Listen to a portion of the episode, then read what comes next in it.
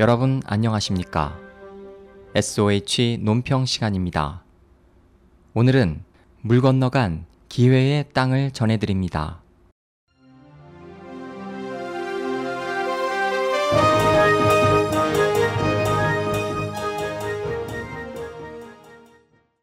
중국은 한때 경제 개발에 매진하며 외국 기업 유치에 열성을 쏟았다.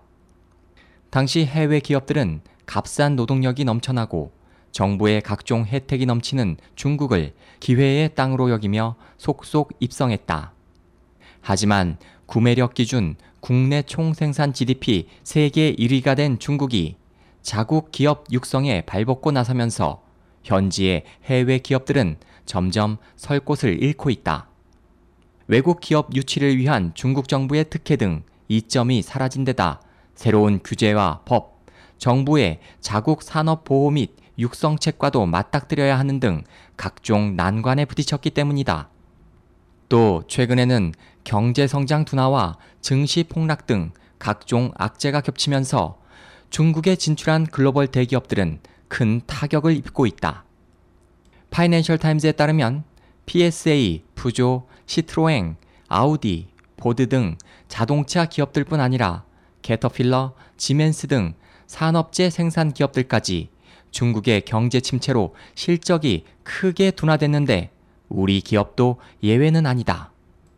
삼성전자는 지난 2013년까지만 해도 중국 휴대전화 시장에서 시장 점유율 1위였지만 지난해 3분기에 중국 샤오미에게 선두 자리를 내주고 분기별로 계속 추락해 지난해 4분기에는 애플, 올 1분기에는 중국 화웨이에도 밀렸다. 이 같은 중국 내 외국 기업들의 고전은 중국의 경제 성장 둔화와 현지의 기업 환경이 크게 악화된 것의 원인이 있다. 올 들어 주중 유럽연합 EU 상공회의소도 보고서를 통해 중국의 성장 속도가 감소하는 데다 당국이 외국 기업에 불리한 정책을 펴고 있고 불투명한 정책에 대한 우려와 노동비용 등 비용 상승 등으로 해외 기업의 황금 시대가 끝났다고 분석했다.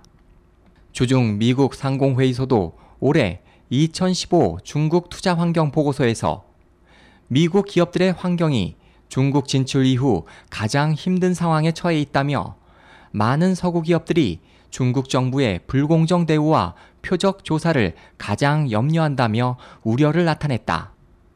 최근 중국이 중국 제조 2020을 통해 과거 외국 기업에 의존한 경제 성장에서 벗어나 자국 기업을 적극적으로 육성해 글로벌 기업으로 키우겠다는 방침을 발표함에 따라 외국 기업들과 중국 기업들 간의 치열한 경쟁이 불가피해졌다.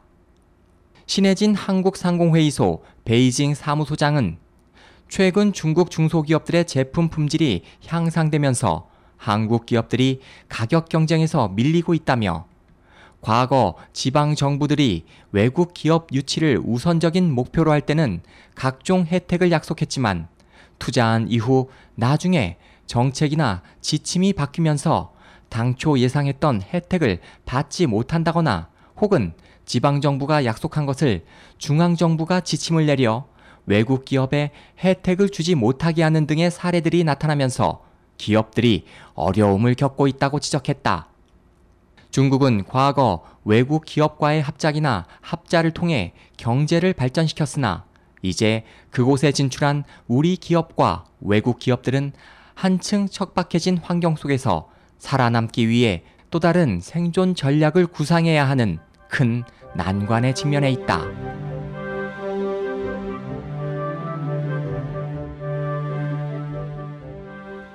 SOH 희망지성 국제방송 홍승일이었습니다.